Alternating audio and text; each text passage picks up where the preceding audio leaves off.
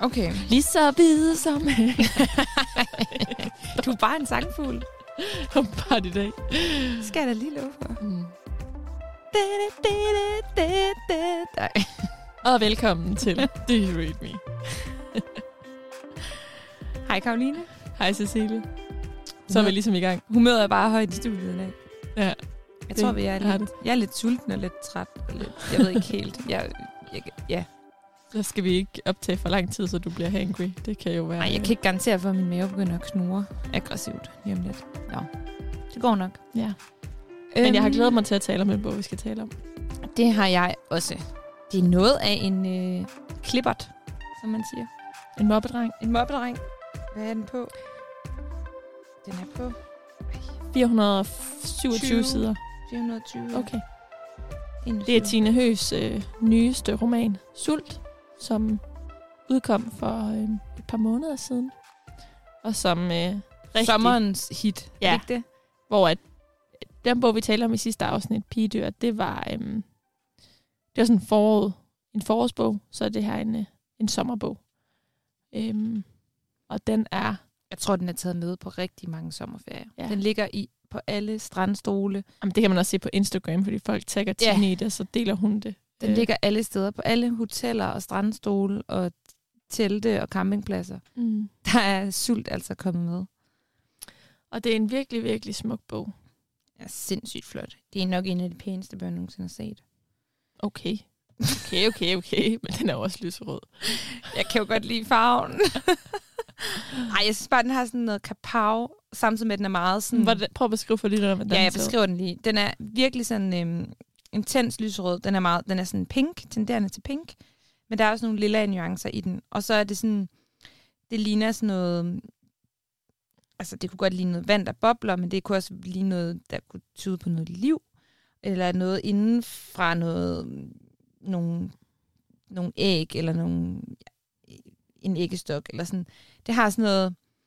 Det er sådan et billede af noget organisk, som så har den her sindssyge, intense, lyserøde, livgivende farve ud over sig på en eller anden måde. Mm. Og på bagsiden, der er der sådan en meget flot og æstetisk billede af Tine i sort-hvid, som står i stor kontrast til den der meget farverige forside Ja. og øhm, ryg på bogen. Og det er Petra Kleis, der har taget det. Fantastisk fotograf. Mm. Øhm, og Tine er nøgen. I hvert fald sådan forholdsvis nøgen. Jeg tror, hun er helt nøgen. Og um, hun er meget, ja, hun er meget smuk på det her billede. Men også følsom. Så jeg synes, det sådan rammer meget godt ind ved bogen. Det er ikke sådan et klassisk portrætfoto, det er sådan et, et mere kunstnerisk foto, hvor hun, hvor hun sådan sidder i en speciel position og, Ja. og, og sådan kigger ind i kameraet på en særlig måde og smiler ikke. Taget nedefra, og hun sidder sådan med armene og benene sådan lidt hen over Mm. kroppen. Det er nemlig rigtigt. Og der så så tre linjer. En roman om, hvad fertilitetsbehandling gør ved et menneske, en kvinde, en kunstner, en kæreste, en krop. Ja. Og det Og synes sult. jeg rammer det meget godt ind. Sult handler om at være i fertilitetsbehandling.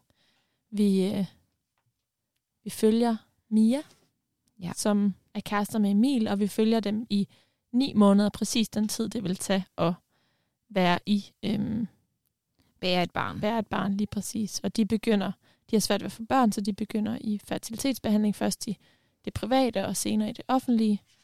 Fordi at der er ventetid i det offentlige, så de begynder ligesom før det i det private. Øhm, og det er med alt, hvad det indebærer fra at få tjekket sin æg og sin og, og, og tage nogle forskellige præparater. Altså at få taget æg ud og Vi lærer alle mulige ting i den her bog om præparater, og øh, et lille udsnit kan jeg fortælle jer, det er kri- krinone, cyklogest, fyremadel, gonal F, jeg ved ikke, om jeg siger de her ting rigtigt, gonapeptyl, menopyr, menopur, ovitrille, tamoxifen, østradiol. Og det er altså, øh, som jeg forstår det, præparater, der bliver taget på forskellige måder. Alt fra sprøjte til øh, piller. Ja. Øh, Pulver. Ja. Var det ikke også noget med det? Øhm, og, øh, Og, Og udover sådan de praktiske, efter den anden. ja, udover sådan de praktiske foranstaltninger, så er der ligesom alt det mentale arbejde forbundet med det. Altså hvordan det påvirker Mia, og hvordan det påvirker Mia og Emils forhold, og hvordan det påvirker Emil.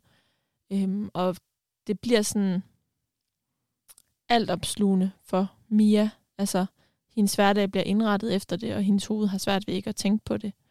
Øhm, og øh, Tine Høgh har været ude at fortælle, at altså, det skal vi måske også lige sige, det er sådan en dagbogsform. Som jeg sagde, det er sådan ni måneder, vi følger øhm, ja. parret. Og øh, Tine Høgh har været at fortælle, at det egentlig begyndte med, at hun bare selv var i fertilitetsforløb og begyndte at skrive dagbog. Og det er så faktisk mere eller mindre... En selvbiografi?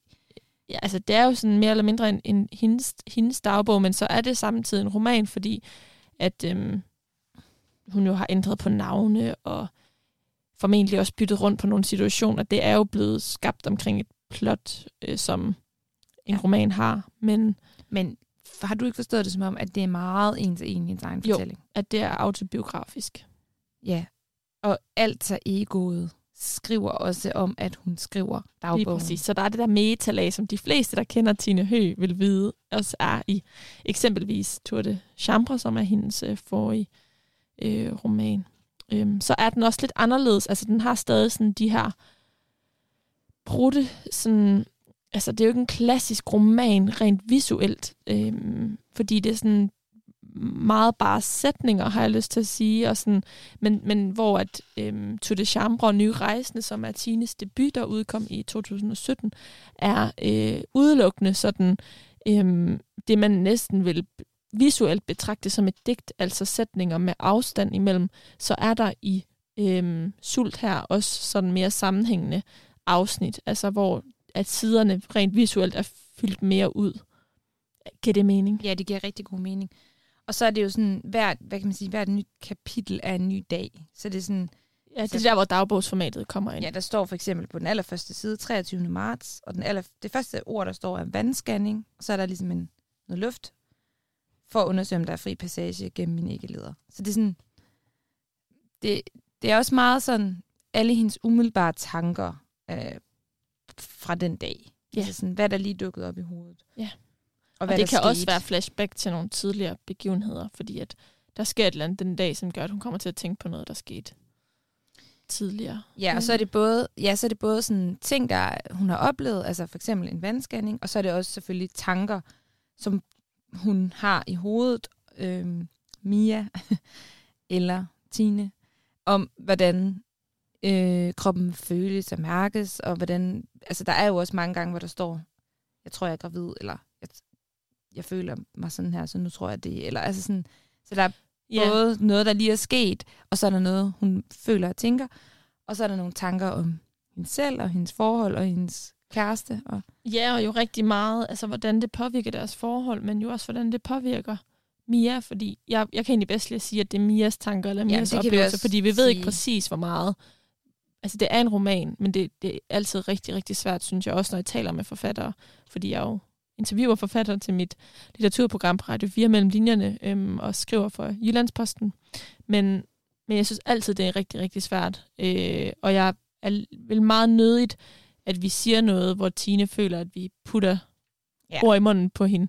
Øhm, vi Helt ved, enig. at det er meget stor del, der er inspireret af Tines eget øh, liv og forløb, men i virkeligheden så er det jo et kunstnerisk produkt, hun har, hun har udgivet, øhm, og hvor inspirationen begynder at ophøre, er svært at, øh, at sige, men, men for Mia og Emil, altså, det påv- hun skriver både om, hvordan det påvirker dem som forhold, men det, hun skriver også rigtig meget om, hvordan det påvirker Mia, altså, fordi det er jo helt tydeligt, at der står et sted, at hun er i tvivl om, hun kan fortsætte med at leve, hvis hun ikke får et barn. Altså, mm. Og det synes jeg, altså, det er den der sult, ikke? ja, den der sult efter, et, altså det er jo også det der med, hvis man bliver sulten, man kan ligesom ikke stoppe med at, man er nødt til at spise for at øh, stoppe med at være sulten. Altså det er et eller andet fysisk, der sker har- i kroppen. Hun har jo decideret ondt i maven.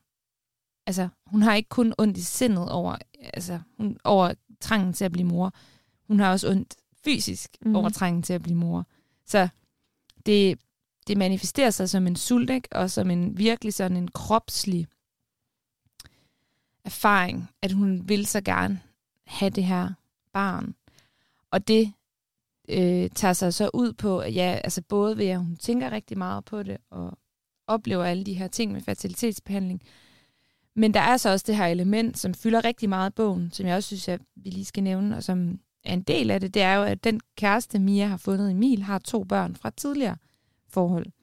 Så han er far, og hun bliver jo så, og det er også, der er også nogle meget interessante passager omkring det, fordi hvad er, det, hun, hvad er man, når man er øhm, den nye mor? Når man er kæreste med en, der har børn. Præcis. Er man bonusmor? Er man papmor? Er man stemmor? Er man den nye mor? Er man bare Mia? Er man, en, er man bare farens kæreste? Hele det her sådan, øh, øh, altså prædikat, eller hvad, hvad den titel, man får, det er meget interessant. Og så er der selvfølgelig noget interessant i det også, fordi at hun hungrer så meget efter at blive mor, men han er allerede far, og alle de her sådan dilemmaer, der opstår i det, og at hun jo også føler, at hun har fået to børn ind i sit liv, som hun jo elsker og er meget sammen med, og har mange oplevelser sammen med, og kommer meget, meget tæt på, og hun nusser dem og trøster dem og sover med dem og kysser dem. Og, altså, hun er jo mor over for dem i rigtig mange, på rigtig mange tidspunkter, men de har jo så også deres biologiske mor, og så er der den her, som helt sikkert mange familier kender, og mange af vores lyttere har nok måske selv været barn i det her, eller kender nogen, eller hvad Eller ved jeg. er selv den karakter, som Mia er. I bogen. Eller er selv den karakter, som Mia er, og det kan vi, det kan vi den, der hænger en elefant i rummet, fordi vi kan ikke undgå at, tænker jeg, og Linnea, eller jeg har i hvert fald lyst til at spørge dig, hvordan du, øhm, altså hvad er dine tanker om det, fordi du er jo selv i en Mia-situation, mm-hmm. altså ikke at du er i fertilitetsbehandling, men at du også har indledt et forhold med en mand, som har børn fra tidligere. Mm. Ja, altså, jeg, jeg vidste ikke, at den her bog, jeg synes jo, den handler lige så meget om at være det, som i bogen bliver, bliver kaldt bonusmor, som den handler om at være i fertilitetsbehandling. Ja. Øhm, fordi at fertilitetsforløbet bliver jo kompliceret yderligere af, at hun er i den her relation, hvor at Emil allerede har børn, og hun ikke har et barn. Øhm, og, øh, og jeg, jeg tænkte virkelig, at den her bog nok ikke ville røre mig særlig meget, fordi det at skulle være i fertilitetsbehandling for mig er meget øhm, en meget fjern og altså en meget sådan en, tanke, en meget uhåndgribelig tanke for mig, vil jeg nok sige. Uhåndgribelig er nok det rigtige ord. Øhm, men det at være kæreste med en, der har børn, er en meget håndgribelig ting for mig. Øhm, fordi min kæreste har tre børn, som er øh, ældre, end børnene er i sult. Øh, de er teenager, alle tre, og i øh, sult, der er de omkring 7 og 11, har jeg lyst til at sige. Der bliver nævnt noget med 4. klasse i hvert fald. Ja, så de er lidt yngre der, og de har også kendt hinanden. Altså i, i det her dagbordsbog, som jeg sagde før, så er der også de her flashback-passager, hvor man også øh, får øh, en øh, følelse af, eller man får en forstå, et indblik i, hvordan øh, Mia og Emil har mødt hinanden, og hvordan det har været, da hun skulle møde børnene første gang. Og, ja. og der, fordi det er mindre børn, så er der jo nogle, selv sagt nogle situationer, jeg ikke har stået i. Øhm, og hvordan også nogle situationer, tegnede. som man måske ikke har stået i, selvom man har fundet en kæreste, der har børn den alder. Øhm, men hun men, tegnet på kastanjerne, for eksempel. Ja, ja, og jeg fik virkelig følelsen af, ved at læse den her bog, at få, øh, det lyder sådan så floskelagtigt at sige, men få et sprog for noget, som øh, altså føler mig spejlet, øh, fordi jeg synes, det har været helt vildt øh, ambivalent og til tider meget, meget udfordrende at få den rolle, som jeg egentlig stadigvæk ikke har fundet et rigtigt ord for. Fordi i bogen... Hvad bruger du? Som... Jamen, jeg bruger faktisk ikke noget lige nu. Nej. Fordi at jeg har været i en lang periode, hvor jeg har sagt, at jeg er øhm, kæresten til deres far. Og ja. det har ligesom været vores relation. Men problemet er, at når man så har kendt hinanden i længere tid, som vi har nu, og skal, når det her bliver sendt ud, så er vi faktisk flyttet sammen. Øhm, så får jeg jo også en relation til de børn, som går udenom min kæreste. Altså, jeg har jo også en relation til dem, og jeg tror, og det er faktisk noget, det der også har været svært, fordi da jeg gik ind i det forhold, så, så, øh, så havde jeg måske... Jeg, jeg, jeg tror ikke, jeg havde en forskning om, at den ville blive, men jeg tænkte sådan, det løser vi på en eller anden måde. Men når du så står i situationen, så finder du ud af, at du har aldrig stået i den her situation før, fordi den relation, den kan ikke sammenlignes med noget andet. Altså, man er ikke veninder, man er ikke søskende, man er, ikke, man er heller ikke biologisk familie. Øhm, man er, det jeg allerbedst kan sige, man er, det er, at man er en omsorgsperson for børnene. Og det er en ulige relation, fordi det er børn. Øhm, mm. Og det, der er ikke et ord for det, men jeg læste, for nylig så læste jeg øhm, Hvorfor er man brev... ikke, må jeg lige hurtigt spørge, ja. hvorfor er man ikke, altså hvad er det, der er galt med at være en bonusmor? Er det, fordi der ligger noget partout sådan, øhm, positivt i bonus? Altså, Nej, som, det er som, egentlig ikke øh, bonus, jeg har et problem med. Skriver. Men jeg har et problem med, med ordet mor, fordi man har en mor og en far, og man kan ikke få andre mødre og fædre. Man kan få relationer, der har elementer af, at det kan minde om, hvordan din mor er, men du kan ikke få en... Altså, Hvad så, hvis man er en regnbuefamilie? Så har man jo to mødre, eller to fædre. Så man kan vel godt have to mødre. Men man har ikke to biologiske mødre. Mm, ja, det kan du egentlig godt have ret i. Sådan har jeg faktisk ikke lige set det før. Men jeg tror, at fordi, eller jeg forbinder også ordet mor med noget biologisk. Og det er det, der gør det. Og det synes jeg faktisk, Tine skriver så flot i, i Sult, at det er en at det er en konstrueret kærlighed, du får til de her børn. Altså når du møder en mand, du elsker, eller en kvinde, eller en non-binær person, som har børn, så, så forelsker du dig ikke i børnene. Du forelsker dig i den person, som er forældre til børnene. Så, så, så du skal ligesom... Mm, du skal skabe den kærlighed til dem, og det er det, der er ligesom at skulle, man kan sige, at fertilitetsbehandlingen er et fysisk og et mentalt arbejde, så er det faktisk også Begge altså, dele det er, det er en udfordring, du skal overkomme. Øhm, du skal, du skal arbejde med. Øhm, jeg vil ikke kalde det et arbejde, men, men det er nok det, det nærmest kan siges, at fordi det er en, altså det er en ulig relation. Øhm, så det er meget det, det har været meget mere kompliceret for mig, end hvad jeg troede, det ville blive. Øhm, også fordi, at det er som oftest en meget følelsesladet øhm, relation at være i. Men jeg tror bare for mig, så er mor noget meget biologisk, og jeg er ikke biologisk forbundet til min kærestes børn. Men jeg kan godt stadig føle en stor omsorg og en stor kærlighed for dem, og øh, tage dem ind og være i konkrete situationer, hvor man vil kunne betragte mig som øh, en person, der går ind og Øhm, Udfylder moderrollen. Ja, eller i hvert fald giver en form for rettesnor til livet. Nu er de jo også, som sagt, teenager, så jeg, ja. jeg tror, øh, jeg på mange måder er jo glad for, jeg, altså taknemmelig for, at det må være, det må, udfordringen ved, at det er større børn, er, at de har mange øh, holdninger og meninger, som de kan give til kende, som jeg ikke tror, at yngre børn har, og samtidig så er det også bare meget befriende, at man ikke er i en situation, hvor man skal opdrage. Og det er jeg meget, meget taknemmelig for, fordi jeg tror, det ville være meget grænseoverskridende for mig at skulle gå ind og øhm, betræde det domæne på en eller anden måde. Ja. Øhm, men jeg... Øh, måske er det også fordi, måske når jeg har den der mm, aversion mod ordet mor, så er det fordi, at jeg bare på ingen måder vil føle, jeg vil på ingen måde udfylde en rolle, som, som nogle andre allerede har. Altså, mm. det er, og, og det jeg vil sige før var, at jeg læste en, øh, en fordi jeg skulle moderere en samtale, så læste jeg Johanne Christine Fald og Charlotte Strandgaards øh, brevveksling, der hedder Stræk din krop mod min, som egentlig handler rigtig meget om, apropos noget kropsligt, øhm, den handler om at have anoreksi.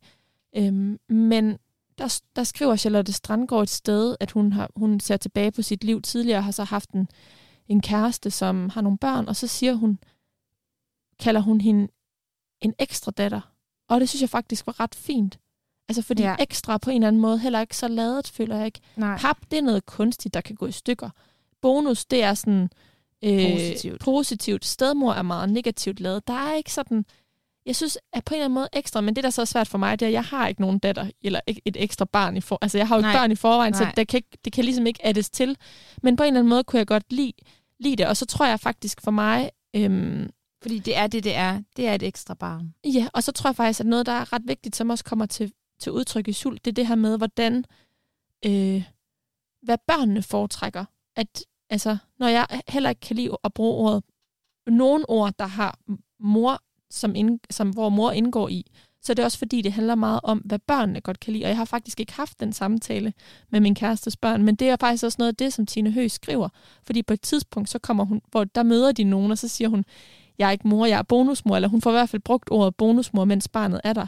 Og så et par dage senere, så finder hun så ud af, at, det, at barnet kan slet ikke lide, at den term han bliver kan brugt. Ikke, han kan ikke lide det ord, nej. Nej. Så jeg tror også, at det har meget med det at gøre. Øhm, Og de giver, de, i, i romanen giver børnene jo Mia et kælenavn. Øhm, eller kælenavne måske endda. mm, Så det er også noget med, så øh, finder børn jo selv på deres egen måde. lige Ligesom, præcis. hvad, hvad hedder Hun bliver kaldt Mimi. hun bliver kaldt Mimi, og det tænker jeg, der ligger mange sådan... Det, synes jeg, det læser jeg ind i, der ligger rigtig meget kærlighed i. Og det er en betroet, når man ligesom begynder også at bruge nogle kæ- kælenavn, for eksempel. Helt sikkert. Men jeg tror, det vigtigste er sådan set, at jeg har bare lige brug for at sige, at det jo ikke, det må ikke lyde for negativt, alt det, jeg lige har sagt, fordi det, der er sådan set bare rigtig fint ved Sult, det er, at hun sætter ord på den ambivalens, der er, fordi at det er jo helt fantastisk også at få de her mennesker ind i sit liv som en ekstra ting. Man får både sin kæreste, og så yeah. får man de her ekstra personer, som man Præcis. får relationer til at gode minder med, og deler alle mulige oplevelser med, og man kan, og, og det er på mange måder også en, en kærlig relation, men det ændrer bare ikke på, at den er kompliceret, fordi at øhm, som regel vil den anden forældre også være der, så der er nogle følelser forbundet med det, og det kan være rigtig svært, især tror jeg faktisk netop, fordi man ikke selv har børn, hvis man ikke selv har børn, og jeg har ikke selv børn, Mm. så det er en ulig relation, du også får til din kæreste, fordi at, altså, det er også noget, jeg taler meget med min kæreste om, at jeg kan gøre, han synes jo også, det kan være noget kompliceret ved, at jeg er billedet, og at børnene Ja. er der, Ja. fordi der er mange følelser at skulle ligesom forholde sig til. Men i virkeligheden, så kan jeg aldrig sætte mig 100% i hans sted. Og han kan heller aldrig sætte sig 100% i mit sted. Nej. Vi kan prøve at forstå hinanden, og vi kan tale om det, og vi er rigtig gode til at tale om det. Men det er faktisk, det er faktisk, altså det der med at sige, jeg forstår dig. Man kan prøve at se det fra den anden side, men mm. man kan ikke forstå den anden, fordi det er så... Og det er jo også det, Jeg der har aldrig manglet ord for, for at være i sådan en situation, men det har jeg virkelig følt her, at jeg kan Ja. ja. ikke sammenligne det med noget andet. Nej. Og det er jo så Øhm. også, fordi du kommer jo heller ikke selv fra en skilsmisse. Altså, du har jo ikke selv været barn i en skilsmissefamilie. Lige præcis. Så hvis du nu havde været det, så kunne det godt være, at du havde nogle lidt andre erfaringer med det, eller nogle, noget kendskab til det. Så ville det måske afspejle sig, at du havde selv prøvet at bygge en relation op, måske til nogen, hvis dine forældre var skilt og også havde fået nye partnere i deres liv. Øhm, men det er de jo ikke. Så, og, altså, så derfor er det jo også meget uvandt for dig, altså Jeg er personligt. totalt grøn i det. Altså, Ja. ja. men, øhm, men ja, så jeg, jeg, jeg tror bare, Og at- det synes jeg altså også, det synes jeg også fremgår rigtig smukt, eller meget sådan, jeg, godt, jeg, jeg kan forestille mig, at du spejler dig virkelig i den her roman, og det kan jeg virkelig forestille mig, mange gør faktisk. Og det er så vigtigt, at den udkommer også med den, med den, på det spor, Ja. kan man sige, fordi der har været meget fokus også i pressedækningen nu her efterfølgende på fertilitetsbehandling. Og altså, det var ret fint. Jeg har jo faktisk interviewet Tine Høgh til Jyllandsposten om den her bog. Og Ja. Tine er det, hun i bogen kalder bonusmor. Jeg er i den situation. Og så kom fotografen, og hun var også i den situation. Mm. Og det var, og, altså, der er jo så mange, der i virkeligheden er i den situation. Øhm, men der er ikke blevet skrevet så meget om, og det er jo spøjst, fordi Ja, det har folk er noget- blevet skilt i mange, mange mange, mange år. Ja, altså, det er rigtigt. men det er som om, at sproget, der er ikke, der er ikke kommet, øhm, der er ikke blevet, der er ikke blevet skabt særlig meget øhm, på det domæne endnu, som man sådan kan gå til af billeder. Og så er det altså fordi, og det, det talte jeg med Tina om dengang, og det synes jeg bare, hun siger så fint, at uagtet hvor indstillet man kan være på at ville bryde med ideen om kernefamilien, eller være forberedt på at kunne skabe en familie på en, en lidt atypisk eller anderledes måde, og ikke sådan være sådan en, jeg skal gøre det ligesom alle andre, så har vi ikke andre billeder end kernefamilien. Nej. Altså kernefamilien er så rodfæstet i vores kultur. Øhm, så det På trods af, ikke andre at billeder. 50 procent af familierne ikke lever som en kernefamilie. Lige Så det er, jo ikke, altså, det er jo ikke, fordi det er et fortal. Det er jo klart... altså, jeg tror da, det er noget med 50 procent, øh, som bliver skilt og får nye familiekonstruktioner. Men det er jo også det, der er gået op for mig, og det er jo fordi, det ikke er blevet i talesat i særlig høj grad, fordi eller jeg ikke har set de talesættelser, det kan også være tilfældet, men der er jo mange, som poster billeder af deres sammenbragte familier på Instagram for eksempel, eller af deres ekstra børn, mm. øh, Mm. når de bliver studenter og den slags. Mm. Og, og det er jo det, man, det, er det, jeg har haft at spejle mig i. Og så står så lige pludselig så står man selv i det, eller jeg har befundet mig i det selv. Og jeg har bare tænkt, altså der er virkelig også nogle dårlige dage, som der ikke bliver lagt billeder op af. Ja, altså, og alle de fordi komplicerede det ting. i er, det. altså der, det er komplekst og ambivalent, og jeg kan, altså, dem jeg har mødt siden jeg selv har været i den her situation, de har kun bekræftet mig i det, men det er bare ikke noget, man taler så meget om. taler særlig meget om, og måske kan man heller ikke tale særlig meget om det, fordi at der også er ligesom barnets, Der børnenes mange tag. følelser i klemmen, ja. Og så tænker jeg, sådan det ekstra element i den her kontekst er jo så også den her misundelses øh, ting. Fordi at Mia er jo sulten efter at blive mor selv, og de gennemgår den her meget hårde fertilitetsbehandling, som, hvor jeg må bare sige, nu har vi læst en anden roman, der handler om fertilitetsbehandling, nu læser vi en til, og her der får jeg virkelig et indtryk af, at det er vidderligt en hård proces, og det er meget krævende, øhm, især for kvinden, oplever jeg det som. Men det er også fordi, der er forskel på de to bøger, fordi i i Marie Hårgaards bog, Jeg troede, vi skulle, der nærer hovedpersonen, den kvindelige hovedperson, ikke et lige så stærkt ønske om at blive mor, som øh, Det Mia gør i Sult. helt modsætningsfuldt, ja, præcis. Øhm, men det, jeg lige vil sige, det var, at der er den der misundelsesdel i det, fordi at Mia nærer den her sult, og man kan jo ikke, altså, det er jo som hun siger, hun kan jo ikke tage ud af det, at, at Emil er jo far. Mm. Altså, og det, og det, det er jo hele tiden den der konflikt, der er ligesom på en eller anden måde, at Men det er jo også, fordi det bliver ensomt så. Altså hun er jo både ensom ude i det store fællesskab, altså fordi hun ser veninder for børn og altså ja. på sin arbejdsplads og den slags. Altså, Og det, kender, Øhm. det føler jeg godt, jeg kan genkende til, at man, jeg er kommet i en alder nu, det tror jeg også, du kan genkende. Vi er kommet i en alder nu, hvor at hvis jeg ikke kunne få børn nu, så vil jeg også, tror jeg, hurtigt komme ind i nogle, altså så vil jeg have det, få det svært, fordi rigtig, rigtig mange rundt om mig får børn lige, lige nu. præcis. Men derudover er det jo også en, altså det er en ekstra dimension af ensomhed i Mias tilfælde, fordi at hun i parforholdet også Ja. føler sig ensom, præcis. fordi at det er en ulig relation. Og der tror jeg, der kan jeg læse, der, der kan jeg tænke som en udefrakommende, at Emil er jo et lige så stærkt ønske om at få børn med hende. For ham er det et lige så stort tab, fordi det at få børn med en kvinde er ikke det samme som at få det med en anden. Altså, Nej. det vil jo stadig, det bilder jeg i hvert fald mig selv ind, at, at det er en unik oplevelse, uanset. Selvfølgelig, øh, det tror jeg også. Og det er en helt der- anden, Det er jo ligesom, når du er i et parforhold. Når du er i et parforhold, du kan jo ikke sammenligne to parforhold, fordi de er jo vidt forskellige formentlig at være i. Altså, du kan Ja, lære ja. dig selv at kende. Og man kan jo heller ikke være misundelig på, at ens kæreste har haft en, eller har måske en sød ekskæreste, som han stadig har et forhold til. Eller sådan, det, det giver jo heller ikke nogen mening, at man er sådan, om du har en ekskæreste, jeg har ikke en ekskæreste, så er der en ulighed. Fordi hvert nyt forhold er en ny relation og en ny kærlighed. man er lige grøn i det altid. Præcis. Og det, og det vil Emil også være. Og det er Emil også, men det, det kan man kun sige som... jeg forstår bare, men, men øh, man kan godt sætte sig ind i, selvom man ikke har prøvet det, jeg har i hvert fald ikke prøvet det, så kan jeg godt sætte mig ind i, hvorfor misundelsen opstår. Mm, enig. Også fordi, at som sagt, så er kærligheden til kærestens børn konstrueret. Det er ikke den der Men den er meget, meget, meget øh, smukt beskrevet i den her roman, og det er en meget fin ekstra lag til fortællingen, synes jeg, at der, at der er så mange scener og mange beskrivelser omkring Mia og de her, den relation, hun har til de her to meget søde børn, som i hvert fald bliver fremstillet meget søde og meget sådan imødekommende over for den her, det her nye, den her nye familiekonstruktion, og de, de, øh, de er også med på rejsen og ønsker sig også inderligt, at der kommer en lille søster eller lillebror. Mm.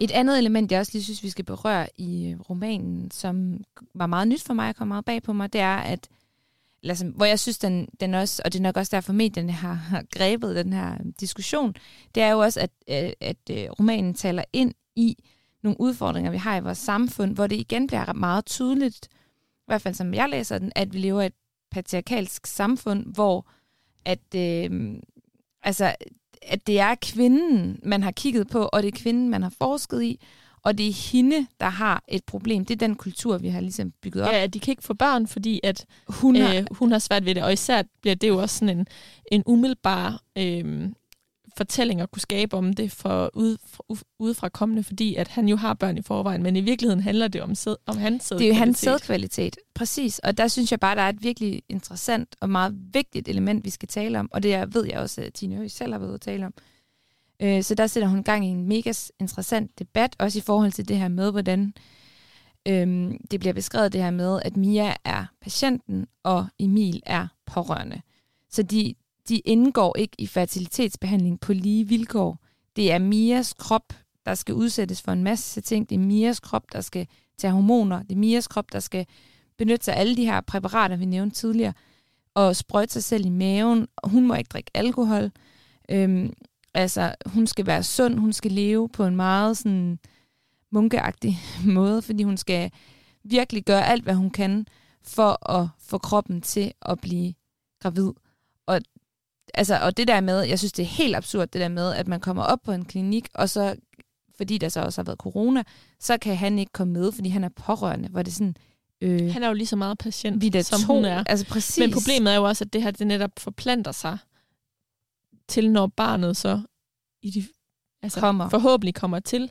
Jo netop det her med, at barnets øh, CPR-nummer også er knyttet til moren, Præcis. og hvis barnet bliver syg i vuggestuen, så er det moren. Altså, sådan, der, det, altså det er bare, det er et opgør, der skal tages, og det, derfor er den også, øhm, er den også rigtig vigtig. Og, og der skildrer den faktisk, det synes jeg i hvert fald, Tine Hø har gjort meget for os at skildre, hvordan Emil, manden i bogen, oplever det som altså en sorg. Ja. Altså øh, i virkeligheden Han er også frustreret ikke over at det. være inkluderet og blive frataget. Og også det her med, at de skal sådan i, det er ikke obligatorisk, han skal med til en, nogle behandlinger, for ja. eksempel. Sådan så at, ikke udtagning og sådan noget. Ja, ja, så hun siger sådan, at hun skal gøre det fysiske arbejde, men hun skal også gøre det mentale arbejde, og hvorfor kan de ikke dele som det? Altså hvorfor kan de ikke ligesom være, være fælles om det? Det, det bliver svært, Fordi, når, at, når systemet ser ja, forskelligt på, på præcis. dem. Helt, helt klart.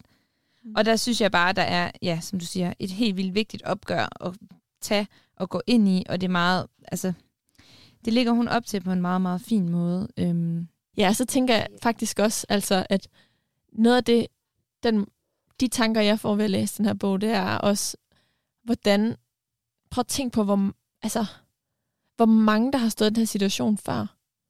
Altså, 40.000 om året. Ja, nu, men, men det, altså, der er jo mange, altså, hvor vi, det er bare sådan et helt forbigået emne, eller sådan, prøv at tænke mm. på, hvor mange mennesker, der har klemte følelser forbundet med det, det her emne. Det er også tabuiseret. Ja. ja. Altså, det synes jeg bare er vildt, at, at der Præcis. altså... Og så har vi jo også et samfundsproblem. Det talte jeg faktisk øh, lige med en om i går. Altså det der med, at... Øhm, det synes jeg også, der, der er, og, det, og det er hun jo også ude at sige, Tine Hører. Det synes jeg er meget vigtigt, at vi også har den her samtale. For det første, så er der ikke blevet forsket ret meget i mænds sæd. Der er ikke blevet forsket ret meget i deres øh, øh fertilitet. Og, og det siger jo også noget om, altså, hvad det er for et samfund, vi har, at vi tror, det har partout noget med kvinder at gøre, fordi det er kvinder, der bærer barnet, men det har det jo ikke. Det har jo noget med begge køn at gøre. Og sæd kan jo blive, altså vi er jo meget bevidste om, at kvinders fertilitet, den er dalende, når man bliver ældre. Det får man jo fandme, skulle jeg til at sige, hele tiden at vide, ikke? Øhm, men, men sædkvaliteten daler faktisk også, nu ældre mænd bliver. Og det er jo noget, vi slet ikke taler om. Så der er der også et oplysningsarbejde. Og så er der jo det hele sådan livsstilsaspektet i det, at, altså, at hvis kroppe er usund, altså hvis man, hvis man er overvægtig, eller hvis man drikker meget, eller ryger meget, så går det også ud over sædkvaliteten. ja, fertiliteten, men det, men det gælder jo, øh, altså det gælder jo men der har mænd, mænd og kvinder. Ja, men det er fordi, det synes jeg bare ikke, at i talesat, der er det jo altid meget sådan kvindens ansvar. Mm. Det er jo lige så meget mandens ansvar. Der er jo masser af mænd, der drømmer, altså som ønsker sig børn og drømmer om børn, som slet ikke ved måske, at de kunne gøre noget ved og faktisk få en bedre sædkvalitet. Mm. Altså, der synes jeg bare, at der er noget, u, altså noget oplysning, som samfundet i, i min optik ikke har leveret. Og det er jo så derfor, det er også rigtig interessant, at vi begynder at tale om det mere som noget, begge køn ligesom er ansvarlig for. Mm. Ja. Ja.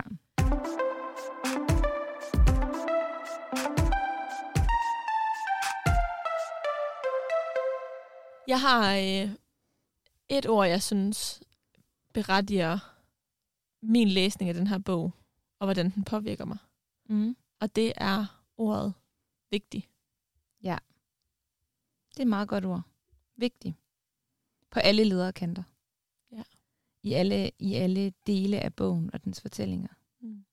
Det vil jeg give dig ret i. Det er en meget vigtig bog. Og jeg synes også, øhm, jeg, jeg synes faktisk, øh, den er meget vigtig, den er meget oplysende, og den er meget, øhm, den er faktisk også meget medrivende. Altså jeg læste den jo på nærmest to dage. Altså jeg blev meget sådan opslugt af den, og opslugt af deres fortælling. Og jeg synes, jeg, jeg, jeg sagde til dig, fordi øhm, jeg sagde til dig, at jeg synes måske den var li- lige i starten, så tænkte jeg sådan, ej, den er lidt hård at læse, fordi jeg, det, det er jo meget hårdt, det de gennemgår. Det er jo meget intenst og smertefuldt at gennemgå den her fertilitetsbehandling. Og man bliver sådan helt, åh, oh, hvor er det synd for dem altså. Men så er det ligesom i takt med bogen, og dagbogen udvikler sig, så synes jeg også, der er rigtig mange lyse øjeblikke og smukke øjeblikke, og der er virkelig også en stor kærlighed. Det er virkelig også en stor kærlighedsfortælling. Både i Mias og Emils relation. De har en meget fin, dyb relation, og de kan tale om rigtig mange ting. De har også det her projekt Baby, som sådan en, det, det svulmer jo også op nogle gange og bliver sådan helt vidunderligt, fordi man bliver erotisk af det, og man bliver, det er vores lille hemmelighed, og det er noget privat, som vi deler, og som vi begge to er dybt optaget af, og tændte af. Øhm, det synes jeg også, der, den, den, den, den ligger der også. Altså, det kommer og går jo selvfølgelig, og så har de selvfølgelig også deres nedture, når det ikke lykkedes. Men, men så er der også alle de her lyse øjeblikke og meget sådan familiære beretninger og fortællinger om deres relation med de her børn, som han har, og egentlig også med hendes forældre. Og sådan, der, der er mange, mange smukke familiefortællinger i den her bog, som gør, at det bliver også rart at læse den, eller hvad man skal sige, for det kunne også have været en lidt for hård mundfuld, men det er det overhovedet ikke.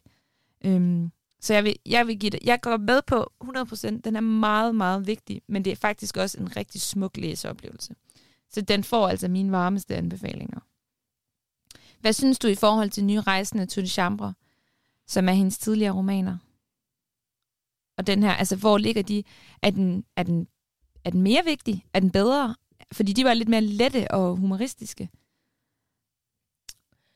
Jeg synes, øhm, jeg synes, den er lige så vigtig som Tour de Chambre. Men ikke lige så vigtig som nye rejsende. Men det er også fordi, at Tour de Chambre... Den tog også ens hjerte. Ja, den havde bare sådan et ekstra lag på, på sig, som jeg synes, nye rejsende ikke havde. Nye rejsende var en god fortælling, nem at læse. Ja. Men Tour de Chambre havde tyngde og havde fortælleteknisk tyngde. Ja, det var Øhm, poesi. Og øh, Eller ja. det er poesi. mm. Ja, jamen, jeg er enig, men, men, det, men hvad synes du? jamen, jeg tror, jeg synes, den her taler lidt mere ind i øhm, nogle emner, som jeg synes er meget vigtige, vi taler om. Mm. Hvor de andre var lidt mere, ja, lidt øhm, gode fortællinger, finu, øh, spændende fortællinger. Jeg, var, jeg elskede Tour de Chambre. Men Men det jeg, synes jeg også var vigtigt. ja, Den handler jo også om det der med netop, at man som kvinde, altså hovedpersonen der ender med at tænke, jeg vil gerne have et barn, om jeg kan ikke lige finde en mand, eller jeg kan ikke, jeg kan ikke finde en mand. Det er ikke noget lige, øhm, øh, som jeg skal have et barn med. Så altså, den der netop sulten efter at få et barn, eller tankerne omkring, hvordan man vil leve, og ligesom accepten af, jamen måske skal mit liv være anderledes end den måde, jeg gik og forestillede mig, og anderledes end den måde, de fleste lever på. Der er sådan en rigtig fin relation til, ven, til en veninde der i, og til venindens barn, som jeg også synes er rigtig vigtigt at få frem. Så jeg synes faktisk også, at Tour de Chambre er en vigtig fortælling, og jeg synes, den er pissegodt skrevet. Altså, der er sådan en total plot twist til sidst, som jeg synes den er fantastisk gjorde, at jeg altså, var sådan helt chokt, da jeg havde læst den. og sætning, den måde hun altså den måde sætningerne står på, og den måde hun får os til at op, opdage nogle ord, man putter ind i sætninger. Mm. Det er helt fantastisk. Altså, det er virkelig høj, øh, højt niveau af sådan, hvad kan man sige, litterær kundskab. Ja, Men- ud, udvikling, altså sådan udforskning af sproget, som, som litteratur jo meget er. Ja. Men Men jeg tror, jeg synes, Sult, Sult taler lidt mere ind i nogle meget sådan reelle politiske øh, samfundsproblematikker og nogle lige, lige, altså sådan lidt lige nu og her problematikker, fordi vi også har et samfundsproblem omkring fertilitet og nogle udfordringer omkring det. Som sagt, det her med, at der er 40.000, der faktisk gennemgår fertilitetsbehandling hvert år. Det er et meget, altså, og det er meget stigende tal, og sædkvaliteten for mænd er dalet med, hvad var det, 35 procent, eller var det næsten 50 procent på blot øh, 40 år. Så det her med, at at det er et problem, vi skal være, altså have yderligere opmærksomhed omkring. Men noget, jeg så gengæld synes er interessant i forhold til det, til det at, og den er vigtig på det punkt. Altså for mig er bogen jo også vigtig, fordi den handler om det her med at være en sammenbragt familie. Men, men, men ja, jeg synes også, det er interessant, at, at fertilitetsbehandling får så meget momentum lige nu, for der er jo faktisk blevet skrevet om det her før. Altså, er udkommet Marie Hovgaards, vi har talt om, øh, Daniel Bøjsen øh, har også, en mand har skrevet om, om emnet, øh, Karen Strandbygaard. Der var også den her DR-serie for et par år siden, øh, som jo så var dokumentarisk selvfølgelig, men øh, altså en dokumentar, der handlede om, hvor man fulgte par, der, der ville have børn. Så, ja. så der er også et eller andet med, den, altså både den pondus, Tine har, altså at hun, er sådan, at hun er så populær en forfatter, og det faktum, at hun, kaster, at hun skriver om det emne nu, men, men nok også noget at med, at der bare, jeg ved sgu ikke, om det er corona, eller om det er hele MeToo og cancel culture, altså, men der er bare som om, at vi er sådan åbne for at tage fat i nogle rødder og hive op lige for tiden, føler jeg. Ja, helt vildt. Og vi er åbne for at ændre på nogle samfundsstrukturer, som vi bare aldrig, eller jo, måske, men del med godt nok i mange år har vi ikke været åbne for det. Ja. Og det er også, som du siger, taler også ind i at se på familielivet på en helt anden måde. Så vi kan i hvert fald blive enige om, at vi er meget begejstrede for den her bog. Ja.